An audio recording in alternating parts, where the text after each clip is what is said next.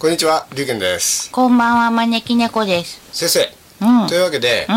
えー今日はですね、うんえー歴史シリーズ戦国時代編ん。織田信長パート2ということで、うん。この間に引き続きですね、織田信長について語りたいと思うんですけれども、うん。夜中にね。うん、夜中ですよね。 3時7分だって。 私ちょっと徹夜で仕事しておりまして、そうですか、私もですよ。ちょっとまあ今からやっちゃおうかなと。こい後きなり声がかかるとは。えーこれまたこのこの後ちょっと面倒くさい仕事がまた山ほど抱えてるのでいいじゃん、仕事があるんだからさ。ちょっと息抜きにラジオの収録でもしようかなといううん。はいいきなりラジオの収録。あそうなん ですね そうなのか。まあ、先生と喋ってると、まあ、あのちょっとストレスもたまるんですけど息抜きになるかどうかわからないんですけれどもならないんじゃないのストレス溜まったら。 というわけでこの番組はですね、えーうん歴史的知識の全くない招き猫さん が、えー霊感のみでうん。歴史を語るといううん。すごい番組ですうん。眉毛に唾をつけて。でですね、うんあの織田信長編パート1の時は結構衝撃の事実がたくさん出たんですけれども、事実かどうかわかんないじゃなまいあ、衝撃の説が出たんですけれども歴史家の方々調べてください。ええそれでですね、うんえーちょっと先週に先週というか前回に引き続き、うん。うん。ちょっと話し足りなかったうん本能寺の変について、もうちょっともうちょっと深く話をしようかなとうん。思ってるんですけれども、うまずですね、ん。うん。そうそうそうそう、うんえっ、と信長うんの死体をうん。隠した人がいるというふうに先生い、おっしゃってましたけれども、うん。その人ひょっとしたら蘭丸ですかね森蘭丸違うよ。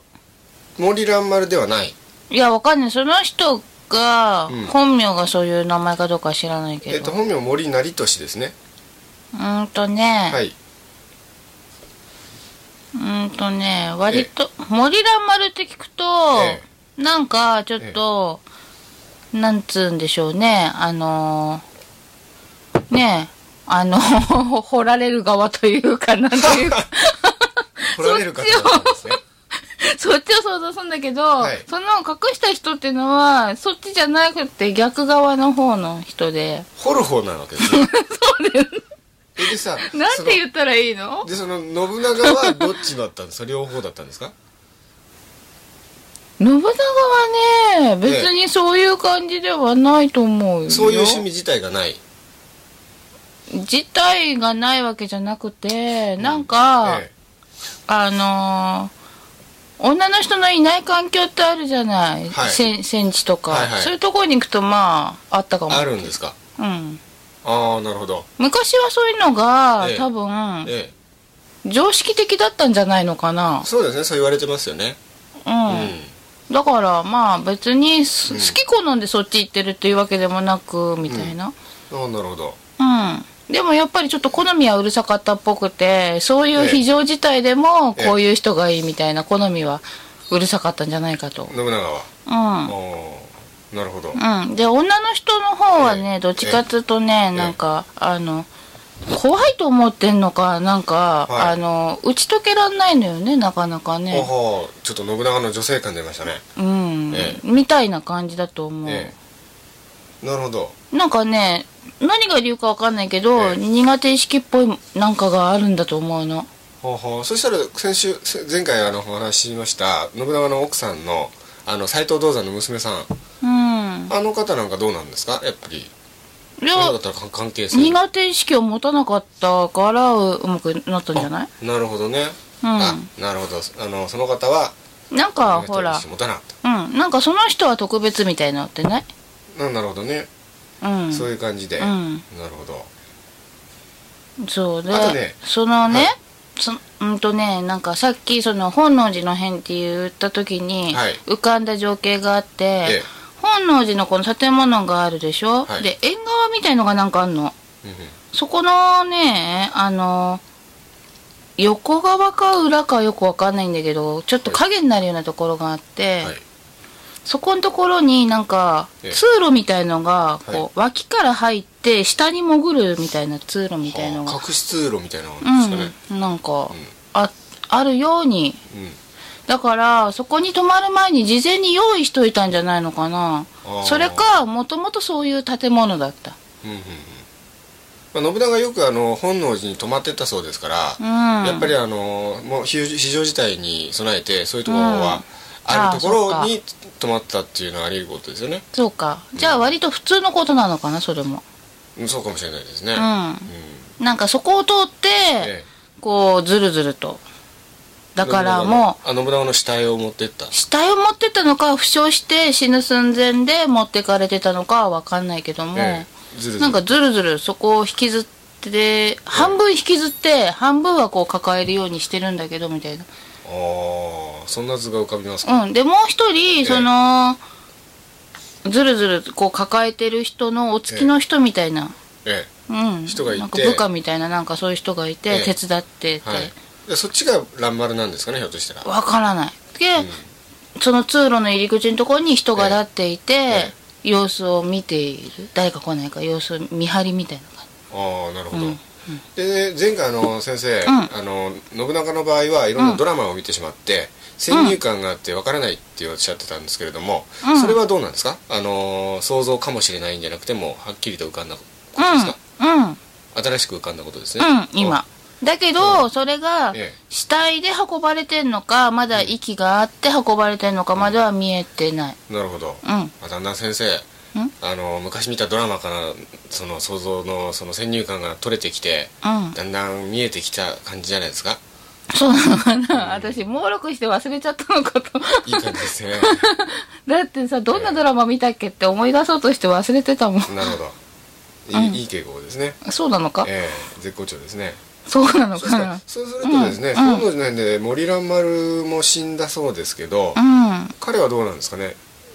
亡くなったんですかね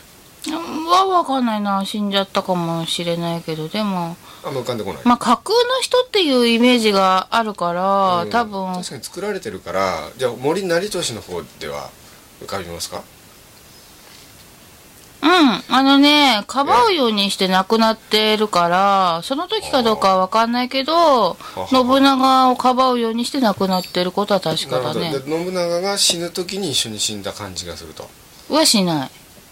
あそれはわからないちょっと時間差でああなるほどその時かどうかは分からないけども、かばうようにして亡くなってるのは確か。ああなるほどうん。ちなみにですね信長の息子に信忠っていたんですけれども、うん。彼はですねあの近くにいたんですよあ本能、寺あの変なんかね、かばうようにっつっても、こう、か、追いかぶせるとかじゃなくて、逃がすために、こう、自分あーなるがほど、ねせき止めるために戦って亡くなってる感じあなるね。ほどなるほどうんってことはやっぱり本能寺の変で亡くなって信長はその後ちょっとしてから亡くなったっていう感じですね、可能性もあるし、本能寺は生き延びたけども、うん他の場面でそうなっちゃったのかもしれないし、うんうん。だから本能寺の時にはその場にいた人だと思う。なるほどうん。あと信忠なんですけれども、うんあの信長の息子で信忠っていたんですけれども、うん。うん。彼はですねうん。あの本能寺の変の時近くにいたんですよで彼は将来期待されている跡取りと考えられてたんですけれども、うん本能寺の変を聞きつけてうん。信長を助けに行ってそこで一緒に死んじゃったんですよ、ううんん。それでなぜ信忠はうんそんなバカなことをしたのかというのが謎であるんですねなぜかっていうと、結局大事な跡取りじゃないですか、うん両方死んじゃったら跡取りがほらいなくな宙に浮いちゃうじゃないですかうん。だからそういう時こそ逃げてうん。あの逃げるべきじゃないかっていうふうなことを言う方もいるんですよね、うん。でなぜ信忠はわざわざ死の危険を冒してまでうん信長のところに行ったのかという、わかんないけど、その人の名前を聞いた時に、お父さんを嫌っていると思った。お父さんを嫌っていたうん。ほうほうそれなのにその助けに行ったのはどうしてなんですかね助けに行ったんじゃないと思うよ。助けに行ったんではないうん。じゃあ何しに行ったんですかね見に行ったんだと思う見に行ったうんほうどどうして見に行ったんですかね好奇心ですかうんなんかね、あのー信長をはめた側と連絡取ってたんじゃないかなああなるほどつまり黒幕の側にいたんですかね信忠うんまあし殺すまでは考えてなかったと思うけどはあで信忠が死んでしまったのはなぜなんですかねはめられたからじゃないあ彼もはめられたという、うんそうですかうんだってさええ信長が邪魔で殺したってそいつがいたら邪魔じゃないそうですよねうん、いっぺんにやっちゃえば二度手間じゃなくて済むそうじゃんですよね、うんいやーってことはもう本当その黒幕誰だか知りたいですよね本当だねうんだって光秀はめて信忠はめて信長はめてうんでも一人じゃないと思うよ複数のグループでグループっていうか多分ね、あのまあ考えたのは一人かもしれないけど、えそれに便乗していろんな人たちがこう連絡取り合ってえうんやっ一つたんだと思のう流れになってってる感じなわけですよねそうそうそうあの複数の人の別々の思惑が一つの流れになってうんそうっていう、便乗したい人たちが、なんとなくわかるような気がしますね、まあ誰だか知りたいですけどうん、だからそれを成し遂げてこう段取りよくいったこの辺で俺は裏切るぞみたいなうんそれぞれの思惑はみんなあったと思うなるほどね、うんええそうですかうんなるほどちなみにですね、うんあの信長はですねまあ、うん志半ばでそこで亡くなってしまったんですけれどもう、んもし彼がですね、うん生き延びてたらっていうのは結構興味深いところなんですけれども、うん彼はですねあの秀吉みたいにうん先行き日本を統一した後は、うんやっぱりあの朝鮮に行ったりして海外進出は考えてたんですかね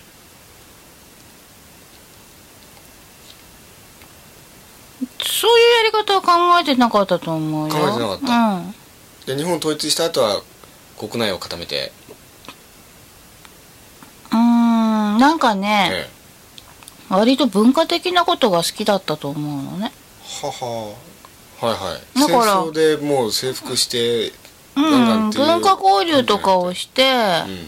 それでやってこうと思ってたんじゃないかなつまりあのどんどん勢力を広げて領土を広げるんじゃなくて、うん日本を海外に負けない強い国にして対等の立場でこう外交かなんかして経済的に発展させてみたいな方向で考えてたんですかね、うんうん、なるほど、うん、なんかよくわかんないけど、え日本はまともに戦ったら世界にかなわないっていうのをなんか知ってたと思うのねえなんでかわかんないえけど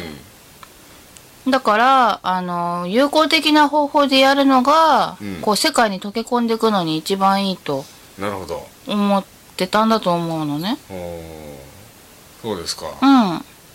戦うって勝てるなんていう大それたことは思ってなかったと思うよええなるほどね、うん割と意外な感じですねそうだね、なんかこうドラマとかで見るようなあの気性の荒い感じを想像するとそうねですよねイメージと全然違うもんね結局だからその信長って経済的なだから戦争もうまかったですけど、うんあのれ前回言いましたけど楽一楽座とか、うん経済的なあれも結構得意だったんですよね文化的に発展させ文化的なうん、うん、ことだとか経済的なことだとかも結構画期的なことやってますからねだからこう、日本独自の世界に負けない何かを出せば、うん日本もやっていけると思ってたところはあると思うけうど、んうんこう軍事的に力をつけて世界に太刀打ちしようなんて思ってないとなるほどうん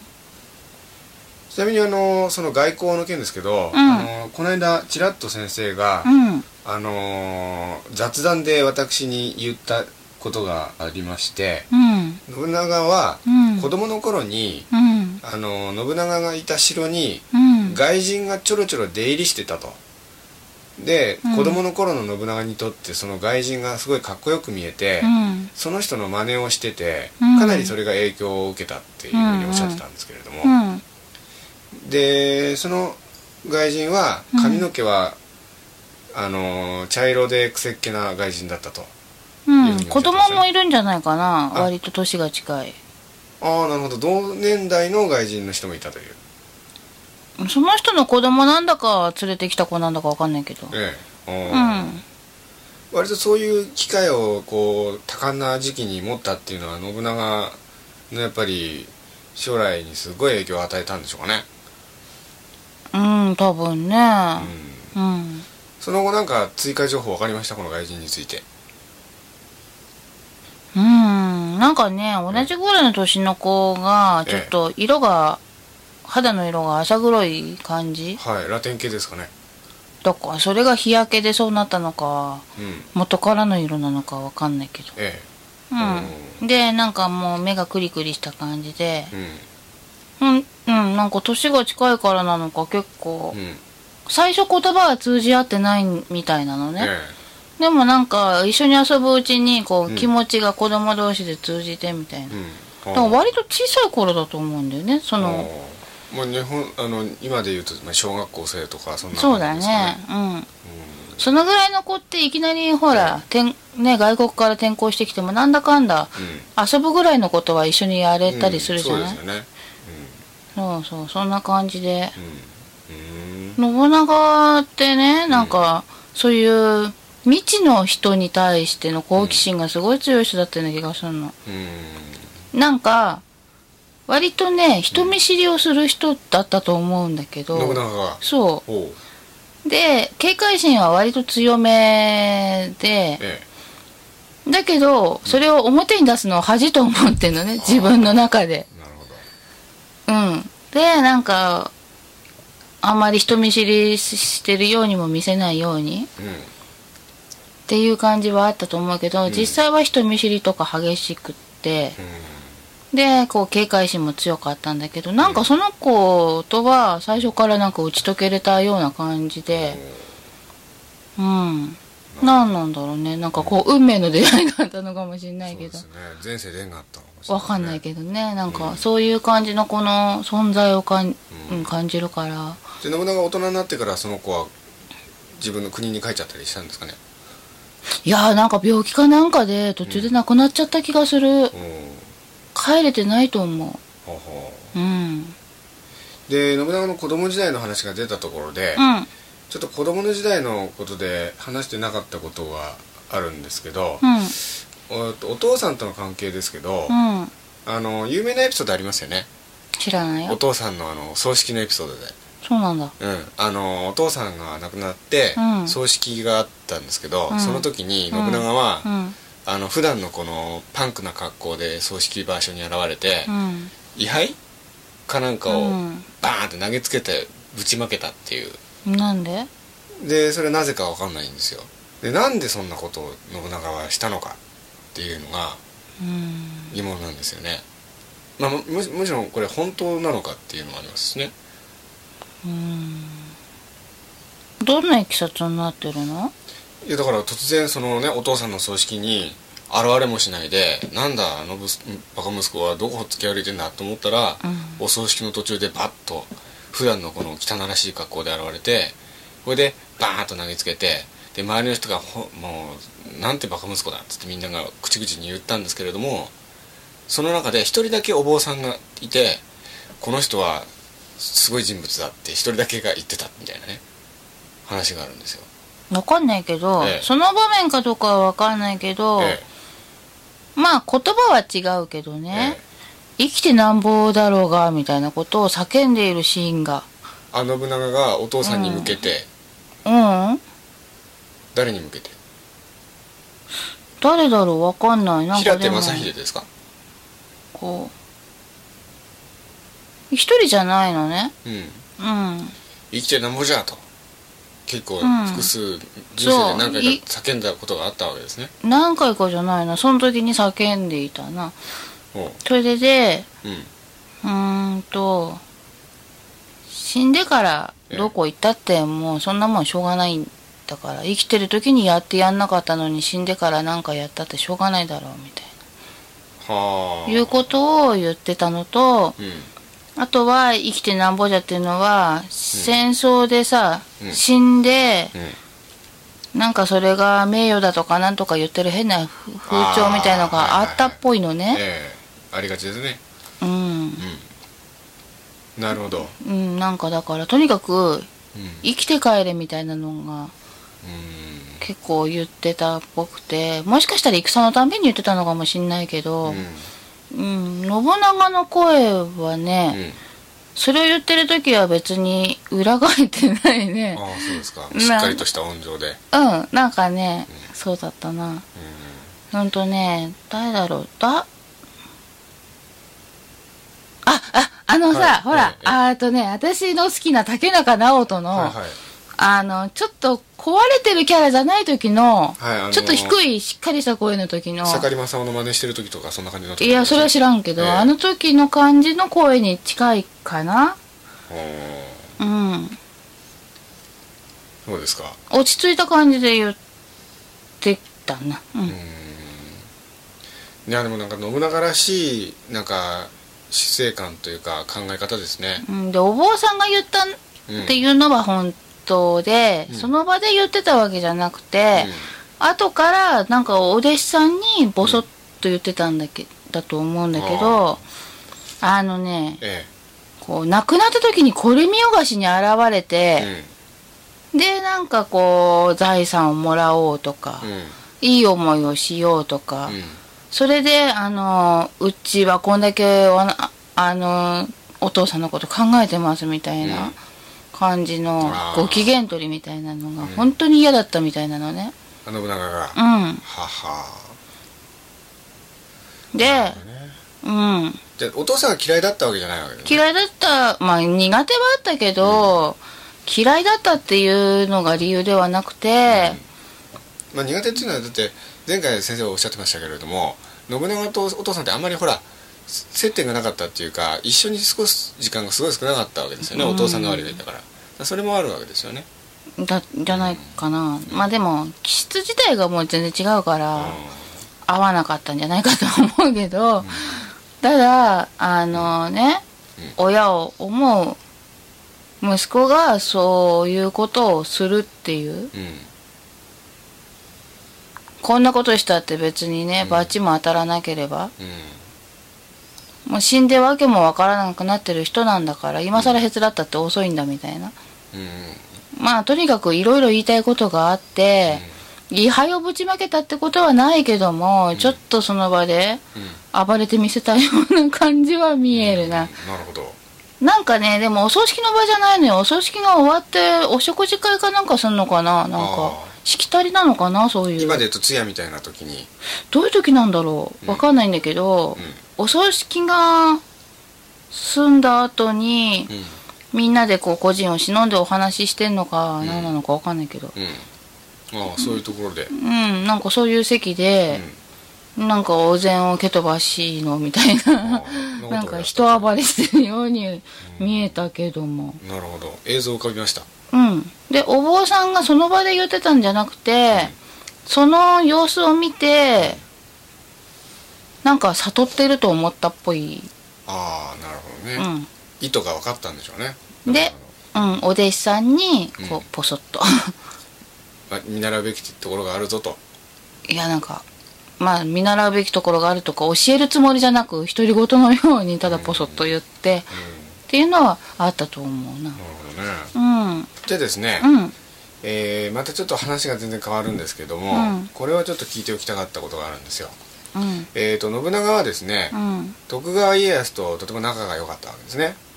うんうんで、うんえー徳川家康あその前にちょっと信長と徳川家康の関係性についていきましょうかそっち先にそうだね全然知らないもんね私そうですねあの、信長と徳川家康はですね、うんまああのお互いが殿様でうん対等の立場だったんですけども、んあの肩書き肩書きはうんただもうかほとんどもう信長の家来みたいな感じでうん信長の言うことを聞いてた人だったんですね、うんで家康っていうのはですねあの小さい頃人質生活がな長くてですねうんで一時的に織田家のところにも人質に来てたことがあってうんでその時にですね子供時代にうんあの信長と家康はですねうんあのー幼なじみ的につるんでたことがあったわけですようんでそれまあ家康が6歳で大体信長が15歳ぐらいですね、そのぐらいだった頃に、まあ、2年間ぐらいうんあの信長と知り合って子供時代も過ごしてるんですねうんで大人になってからもですね同盟を組んでうんそうそうそう信長のですね長女の,、うんあの徳姫と、うんそれから家康の長男の信康、うんこの2人がですね政略結婚というかですねあの結婚させられて、ううん、あんのでもラブラブよねこの2人ラブラブうんおーでまああのこの信長と家康ってほら結局さ今日の見方は明日の敵みたいな感じで、うんいつ裏切られてもおかしくないようなこういう戦国時代で、うんまあ、信長と家康ほどですねまあずっとこう裏切ることなく協力し合ったあのこう2人っていうのはあんまりないんですよねうんだからこの2人ってのは本当にそれだけ仲良かったのかな要するにもう家康はそこまでそのやっぱり信長にその服従していたうんではないうん実際どうだったんですかなんかね、うんあの居場所がないっていう心理状態を2人とも共通しててはいだから服従とかそういう主従関係みたいのは全くないよねあないですか、うんあくまでも対等の立場で、うん、うん立場的には一応あるかもしんないし立場的にちょっと信長の方がちょっと上ですよね世間目にそういうふうにしていたところはあったかもしんないけど上うん実際にはうん割と、あのうん割と主従関係みたいな感じではないねそうですかまあもともとが家康っていうのが割と従順な感じのうん振る舞いをする人だったからおー腹積もりは違ってもうんだからたぬき親父とか言われてますよね信長そうだねあの家康そうだじゃあその頃からもう芽が出てたんだその代わり才能のその通りの方ですかうんその通りの方ですかそうかもおねーまあ服従してると見せかけて自分の都合のいい方向に持っていくみたいなところはもうあったとうんだからうそうね旗から見てたらそういう風にさんうん服従してるように見えたかもしんないけど、信長の方は服従してもらってる気もないし、ああそうですかでイエスの方も服従してる気もないというそうだねなるほどねうんじゃあそれを踏まえて、うんえー私のその言おうとした疑問なんですけれどうんも、うんえー信長はですね、うん先に言ったですね、うんえー自分の娘を嫁にやったうん信康、うんこの男をですねうん家康に殺させてるんですようんで家康は信長の言うことをすんなり聞いてうん息子を殺したわけですねうんでこれが一体なぜかと言われてるんですねうんで表向きの理由が、うんあのーこの信康が、うんあのー武田家とうん内通しててあの裏切りの計画を立ててるというふうな、あのーことがあってですねうんでそれで、あのー信長が怒ってうん要するに裏切り者のお前の息子はうんあの切腹するように命じろとうんいうことで、で信康は、まあじ、あの自分はもうあの無実だったんですけれどもう、んあのもうそう言われちゃったらしょうがないということで切腹して死んじゃったっていうでついでにですね、えー信康のお母さんの築山殿っていたんですけれどもうんこちらも、あの殺されてるんですよ、うんうん、でこれはあのその説があって、うん本当に信康はあの要するにた敵と内通していたから殺されたんだっていう説と、うんあのーいや無実だったけど殺されたって説があってで結構無実という説の方が有力なんですねで今うん一番有力な説で言われてるのが、信長は家康に忠誠心を試すために無理難題をふっかけてで家康はもうこれから信長に服従していないと、あのー生きていけないから自分の忠誠心を見せるために仕方なく言うことを聞いたっていうふうに言われてるんですね、うんうん、ただ今先ほどの先生の話を聞くとどうやらこの今言われている説は間違いっぽいですよね信康って人はさ、ええ本当に家康の子なの本当の息子ではないかもしれないね血のつながりはあるかもしんないけどさ、えもしかしたらだけど、えうん、もしかしたら本当の息子じゃないから気に食わなかったのかもしれないし、うん血のつながりはあったかもしんないけど、うもうなんかうん手に負えないような手に負えない子だったのかもしんないしとにかく、んとにかく言われたんじゃなくて割と望んで殺していることは確かこれ殺してるんですか望んで殺してるってことはないけども、ええなんとかしなきゃなこいつみたいなた多少思ってた思ってましたところがあるような気がするう、うんんもうちょっとね詳しくいきましょうか、えー、とまずですね、えー信長の息子であり信康の妻である徳姫うんこの人が家康のですねう、んあのー家来であるうん酒井忠次とうん奥平信正っていう人を通してうん信長に手紙を送って、うんあのー夫とうんそれから舅うんつまり信康のお母さんの築山殿ですねうん舅の姑さん姑さんのそのあることないことうんつまりその敵と内通してるぞとかを告げ口したわけですね、男姫さんがうんうんでなぜつけ告げ口したかというとうん築山殿がですね、うんあの徳姫と信康がラブラブで仲が良かったのをうんまあ嫉妬したわけですね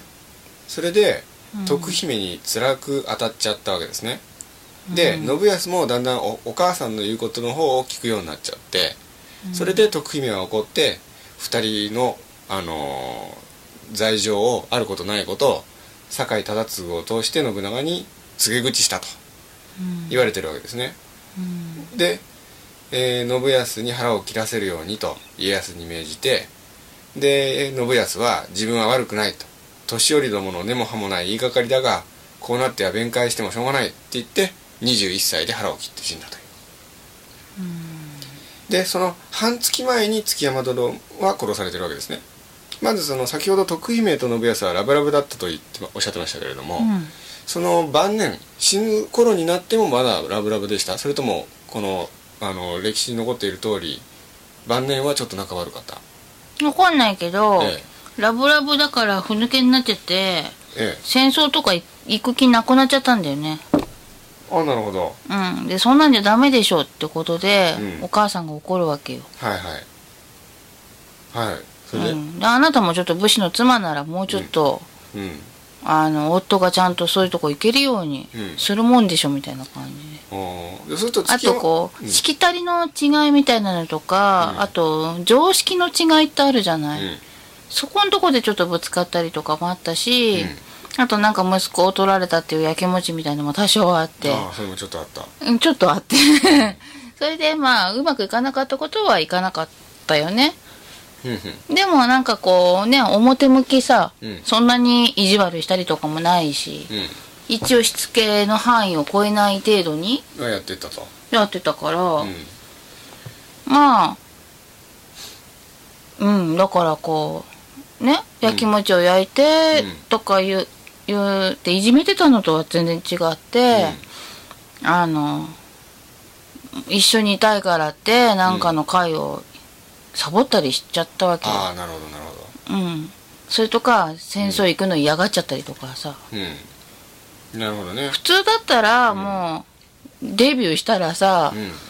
ちゃんと戦地に行かなきゃいけないんだと思うの、う 思うのねわかんないけど、うんそこを行か行かないとかだだこねたりとなかるしほどて、ね、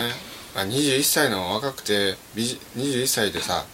若くて美人の奥さんもらったら色ぼけるのもあるかあったかもしれないですよねうんで、もう武士の妻としてはあなたそんなんじゃダメじゃないのみたいな、もうちょっとちゃんと旦那の尻はたいて出しなさいよみたいな感じでなるほどそういうふうにこう指導みたいな形で怒られたりはしてたと思うね、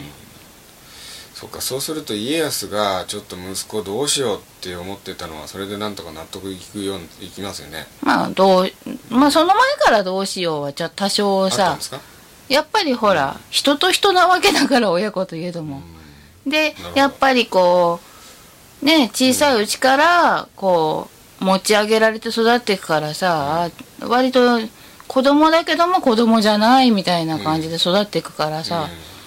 やっぱぶつかる時はぶつかったんじゃないのかなうんなるほどうん、そうすると、うんあと謎なのはえー徳姫が手紙で言いがかりつけたのはこれやっぱり嘘ですか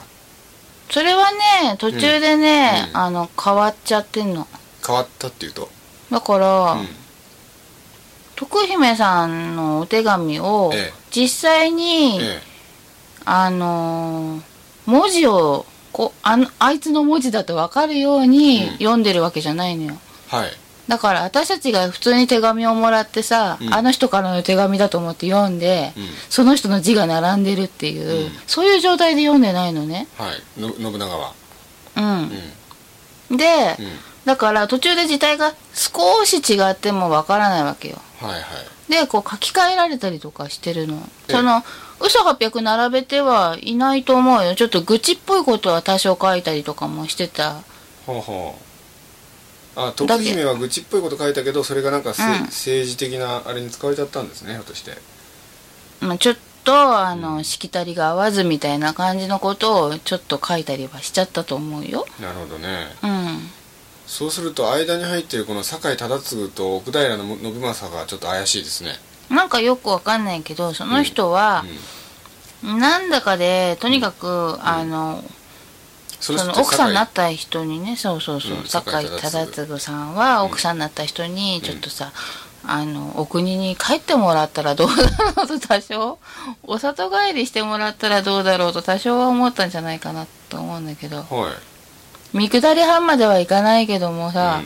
ちょっと帰っていただいたらみたいなうん、うんだから事情聞きに帰ってこいとかさそういうのをちょっと狙ったんじゃないかって気はするけどうんうーんただその嘘800並べるにしても、ええその人が直接やってるわけじゃないんだよね酒井一忠次筆か加えちゃってるわけじゃないのようん誰なんですかだからちょっとねうんあのこう愚痴っぽいことを、うん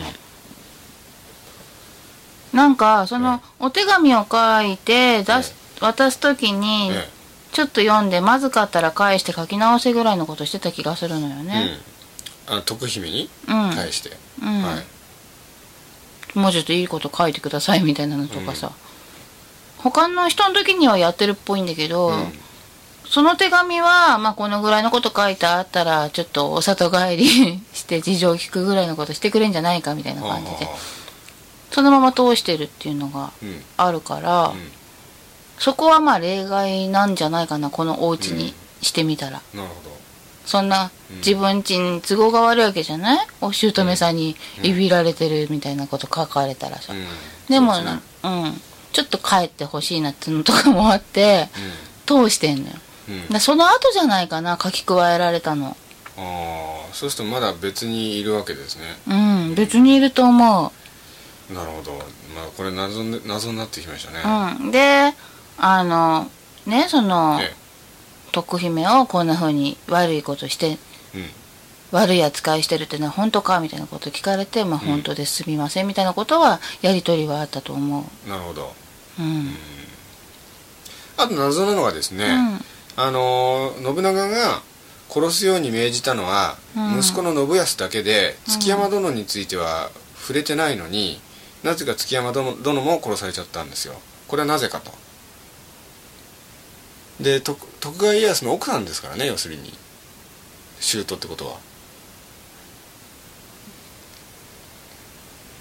その人はさ、ええなんか知っちゃいけないまずいこと知ったんだと思うよ。築山殿ですうか、ん。ほうほうなんか僕あの一番信憑性があるのは要するにほらあの奥さんに嫉妬するぐらい息子を可愛がってたわけじゃないですか、うん。だから信康が殺されたらもう反響乱になって怒るだろうっていうことでそのそれでまあその信康を切腹させる前に殺させた殺したっていうふうには言われてるんですよね家康が殺せと言ったわけではないよね。ではないうん。おう誰なんですかね家康は殺されたのを知って嘆いているもんね。あそうですかうん。するとその手紙のをその書き換えた人物がちょっと怪しいですよねうん。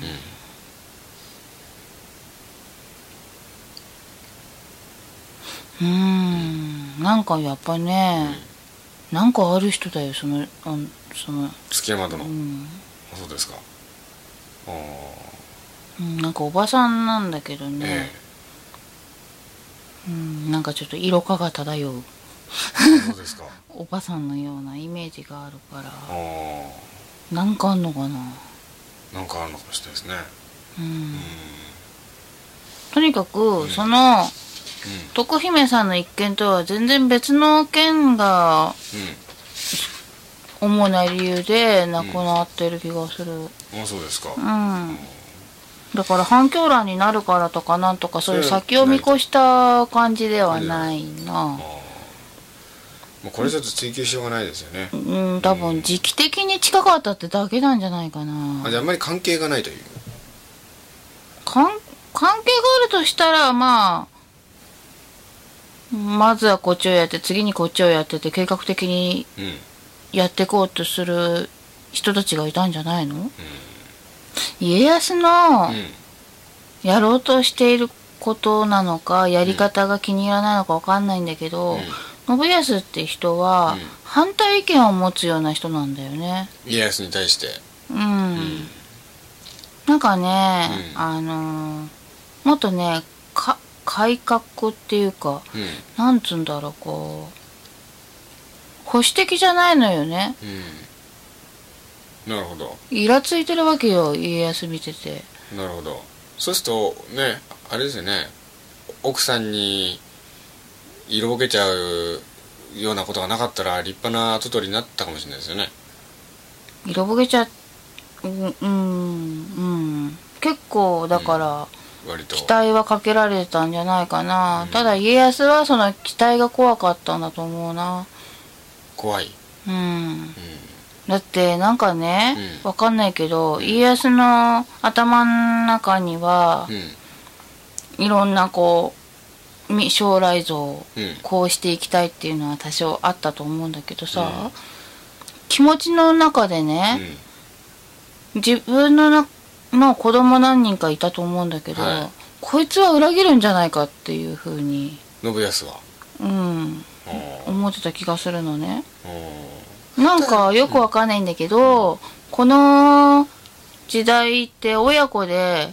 普通に裏切り合って戦ったりとかしてるんじゃないかな。お家騒動とかもよくあったと思うのね。だから子供が親を裏切るとうか、ん普通にあった気がするの。うんうんだから多分ちょっと警戒してたんじゃないのかな。うんなんかね、あともう一人なんか異色な子がいたんだけど、うんそっちはねなんかあの距離をうまく置いていられたんだよねうんまああのーこの後秀吉の話してうんでその次に、まあ、家康の巻が来るんで、うんその辺りで結構ちょっと深く掘り下げるといいかもしれないですねうん、やっぱりね信康を殺せとは命じてない気がするはい信長がうんで殺せっつうんじゃなくて、万が一の時はそのぐらいの気持ちでいるぐらいのてことは言ったんじゃないおおやっぱりね、ちょっと危険視してたところがあーっ悪てい警戒はしてたから、うん有事の際は殺してやるぐらいの気持ちはあったと思うんだけど、殺せとまでは言ってない気がするよ。うんあそうですかでんあの切腹させたのはじゃあ家康ですか切腹までしろとは命じてないと思うよ。これまたじゃあ第三者ですかあの、そのやりとり自体が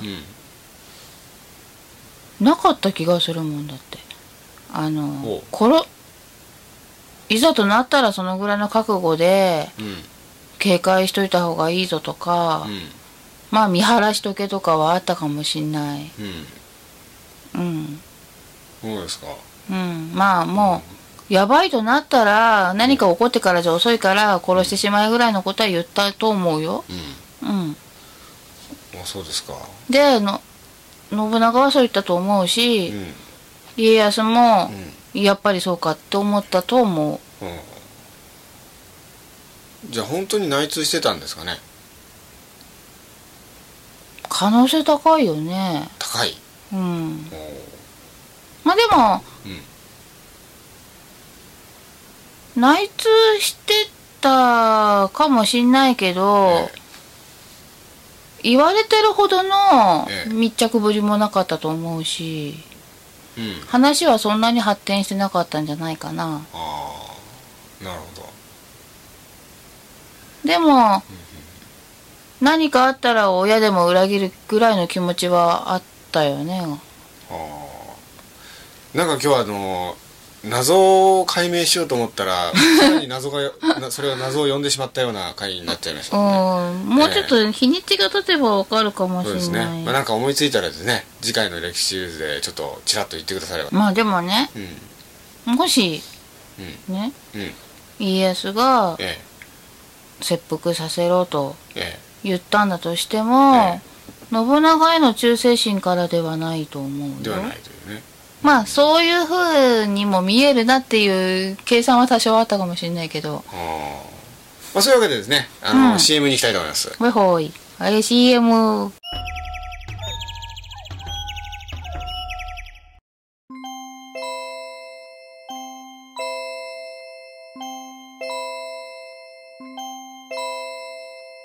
というわけで今日はですね織田信長について語ったんですけれども、うんなんか他にも聞きたいことあったんじゃないの特にないですねあとはまああのどうでもいい質問ありますけどね信長うはん子供が何人かいましてうん子供のですね名前をですねお菓子の名前ばっかりつけるんですようん長男が奇妙うん次男が茶筅うん3番目が三七でその次が次もうなんかいい加減に子供の名前つけてるしか思えないんですけどう、んなんでこんな変な名前を子供にこれはね、その時に目に入ったものからね、なんかつけてんだけど、うん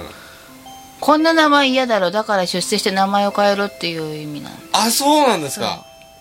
へえなんかほら出世するとさ出世王の名前が変わるみたいにさ、はいはいはい名前もらうじゃない、立派な名前変えますね、うん、だからそれに名前を変えるに見合った功績をちゃんと持ってくればいい名前に変えてやるからうんなるほどなるほどこんな名前気に入らないだろうって上がってこいよっていなう、るほどねだから、なる信長なりの劇を飛ばしてる感じほどね劇飛ばすって先生そういう意味じゃないですあそうかえ